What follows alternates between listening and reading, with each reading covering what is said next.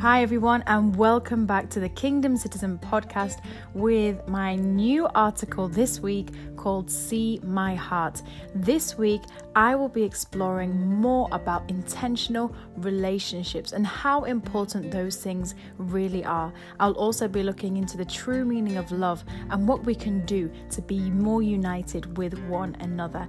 So, let's get straight into the article as usual, and I hope you enjoy it.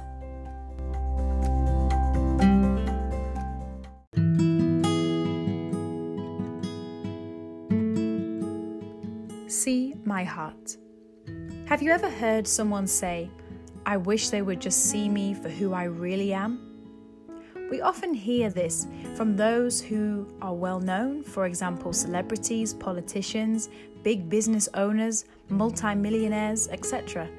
The media has a way of painting an elaborate, mostly inaccurate image of a person giving us enough information to make our own judgment without even meeting them. We often read stories that aren't true and see photos that have been edited or airbrushed until they are unrecognizable. A person's outward appearance gives us very limited information about who they really are. When you meet someone for the first time, your brain is working from the initial information on offer appearance, voice, personality in order to form a judgment of character. In other words, your brain is trying to fill in the blanks of what you don't yet know about the person. This unconscious judgment is happening all the time, and it's necessary as well. You may have to judge whether someone is trustworthy enough to look after your children or you may have to decide whether someone has the right work ethic for a job at your company. Police and detectives will use their judgments while questioning a potential suspect. However, what I want to explore this week is how much we allow the prejudgments in our mind to dictate how we treat others. In these past few weeks, I have been focusing on identity, and now in this piece, I want to turn attention from ourselves to other people. What affects our judgments of people? How do we decide whether someone is good or bad?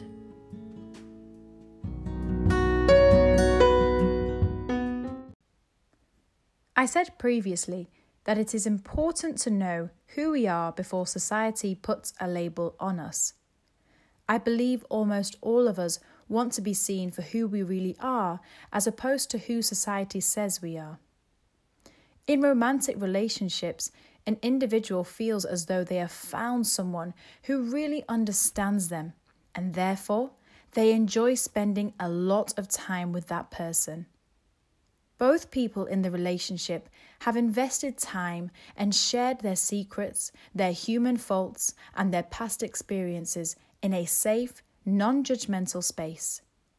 In Mark 12, verses 30 to 31, Jesus is talking about the most important commandments how we should love first God with all your heart, all your soul, all your mind, and all your strength but equally as important, not more or less so, is to love your neighbour as yourself. This is a very well known part of Scripture, used by many Christians and non Christians alike. However, what does it truly mean to love one another as you love yourself? How can I love another person in the same way I love myself? How can I see through a person's outward image and love the person behind what society has labelled them as? Part of the reason people experience a loss of identity is based on what others have said to them. Therefore, it is important to say encouraging and positive things to your family, especially children, who, through adolescence, start to question who they are and the reason for their existence. I work with many students who are struggling with this very problem. They struggle with identity and often question what they are good at or what they should do in life. They often act according to the person their friends say they are, and are often very disappointed when a friendship breaks up because they gave importance to what that friend thought of them. The way we treat people can have a huge effect on who they turn out to be. Part of my job is to create an environment in which young people feel comfortable enough to drop any act and for me to see them for who they really are so they know I will not judge them for their words or actions. I give them patience, the empathy, and the understanding I would give myself. I believe that the phrase love your neighbour is used a lot today, but we don't focus so much on the as yourself part. I believe that God knew it would be impossible for us to love each other based on the little information we attain from outward appearance. So he pointed to the love we have for ourselves as an example of how we should love other people. This also includes other aspects of life. The same way we forgive ourselves, when we have done something wrong, we should forgive others. The same patience we give to ourselves, we should give to others. The same understanding and sympathy we grant ourselves, we should grant to others. In God's eyes, sin is sin. There isn't a better or worse sin, it is all measured the same. In Romans chapter 3, verses 23, says, for all have sinned and fall short of the glory of God. The Bible even says that hating your brother is as bad as murder. 1 John 3:15. You see, there is no scale to God's love for us, and so there should be no scale to our love for others. How do we see sex offenders, murderers, thieves, drug addicts, or those who commit infidelity? Do we see them by those labels only, or do we see them as people and treat them with the same love with which God treats us? Whether you are a gossip or a murderer, there are no levels of sin in God's eyes. Sin is sin. However, God can't guarantee the consequences for wrong actions taken. For every action, there is a consequence. I am certainly not saying that we should abolish a justice system, but the question is whether we can see past the labels of other people and into their hearts. God knew how we would behave, so the Bible tells us in 1 Samuel chapter 16 verse 7, the Lord doesn't see things the way you see them. People judge by outward appearance, but the Lord looks at the heart.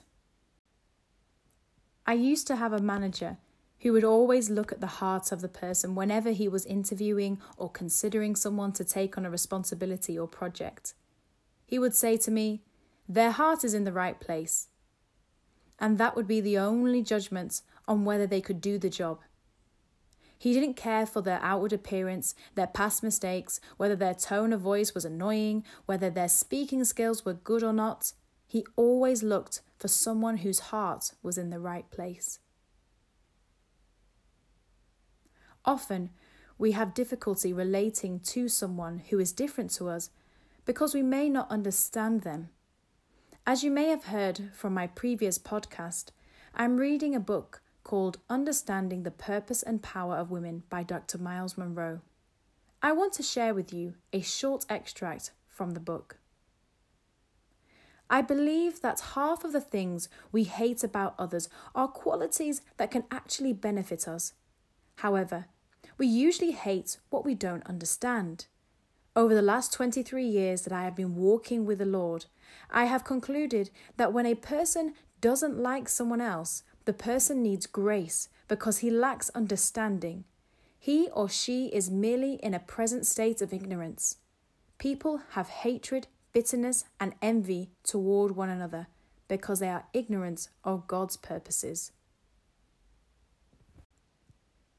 We tend to dislike what we don't understand. This happened with Jesus. Those who did not understand why he came disliked him and wanted him killed.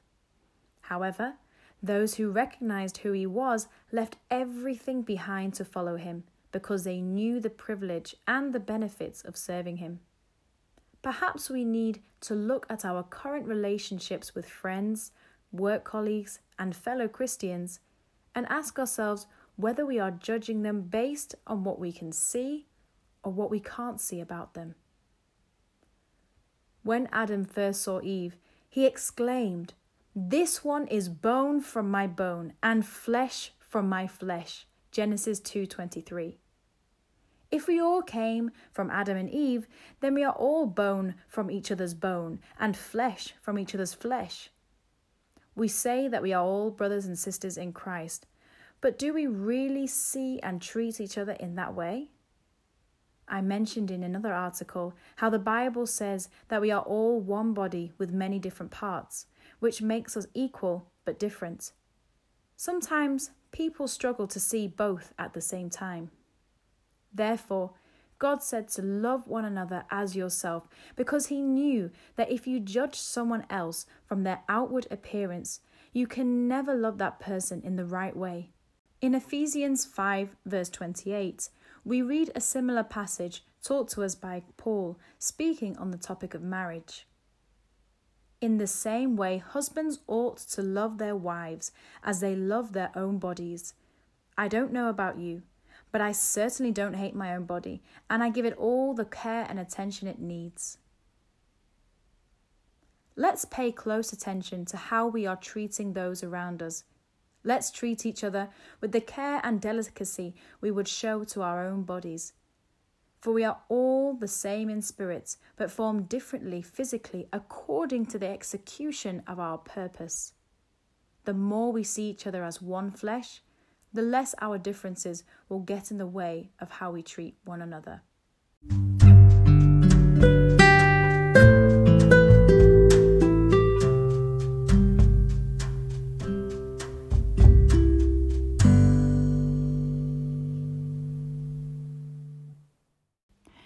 Well, thank you very much for listening to this week's article. Uh, See My Heart. I hope it's blessed you in some way. It was really uh, a pleasure writing it. To finish off this podcast, I want to read from First Corinthians chapter 13, verses 1 to 7. This is one of my favorite parts of scripture. It's a very popular part of scripture, and you may even recognize some of it yourself. Um, and this really Paul's really talking to us about what love really is, and you'll find that love really isn't so much a feeling, um, but it's going to be everything that I describe uh, in these uh, seven verses. So I'm going to go ahead and read uh, from the New Living Translation Love is the greatest. If I could speak all the languages of earth and of angels, but didn't love others, I would only be a noisy gong or a clanging cymbal. If I had the gift of prophecy, and if I understood all of God's secret plans and possessed all knowledge, and if I had such faith that I could move mountains but didn't love others, I would be nothing. If I gave everything I have to the poor and even sacrificed my body, I could boast about it. But if I didn't love others, I would have gained nothing. Love is patient and kind. Love is not jealous or boastful or proud or rude. It does not demand its own way. It is not irritable. It keeps no record of being wronged. It does not rejoice about injustice, but rejoices whenever the truth wins out. Love never gives up, never loses faith, is always hopeful, and endures through every circumstance. Wow. That is just a beautiful part of scripture. And like I said at the beginning, love is so much more than a feeling, so much more than a romantic feeling, um, like uh, it's told to us in today's society. It there are so many aspects to love, and there's actually so many depths that we can go into. There's so many things that we can study about what love really is, and so many examples that we can learn from in the Bible. So I would encourage you. I'd encourage you to to learn more about what love really is, what are the actions required to show love, what uh, is true love, not just from a boyfriend to a girlfriend or a wife to a husband, but love in everyday life with, like I said in the article between work colleagues, between friends and family, uh, between fellow Christian brothers and sisters. Um, there's a lot to love, and I would encourage you to explore its depths. So, thank you again.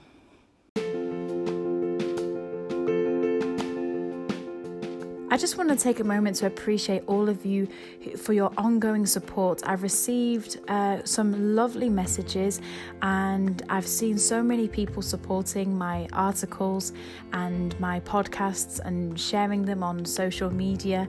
I just want to thank you because it really means a lot and it's allowed me to also see what has blessed you and what struck a certain chord in you. So I just want to say thank you. I appreciate you and I pray that I'll have the grace to keep writing because because the more I write, the more I'm learning too.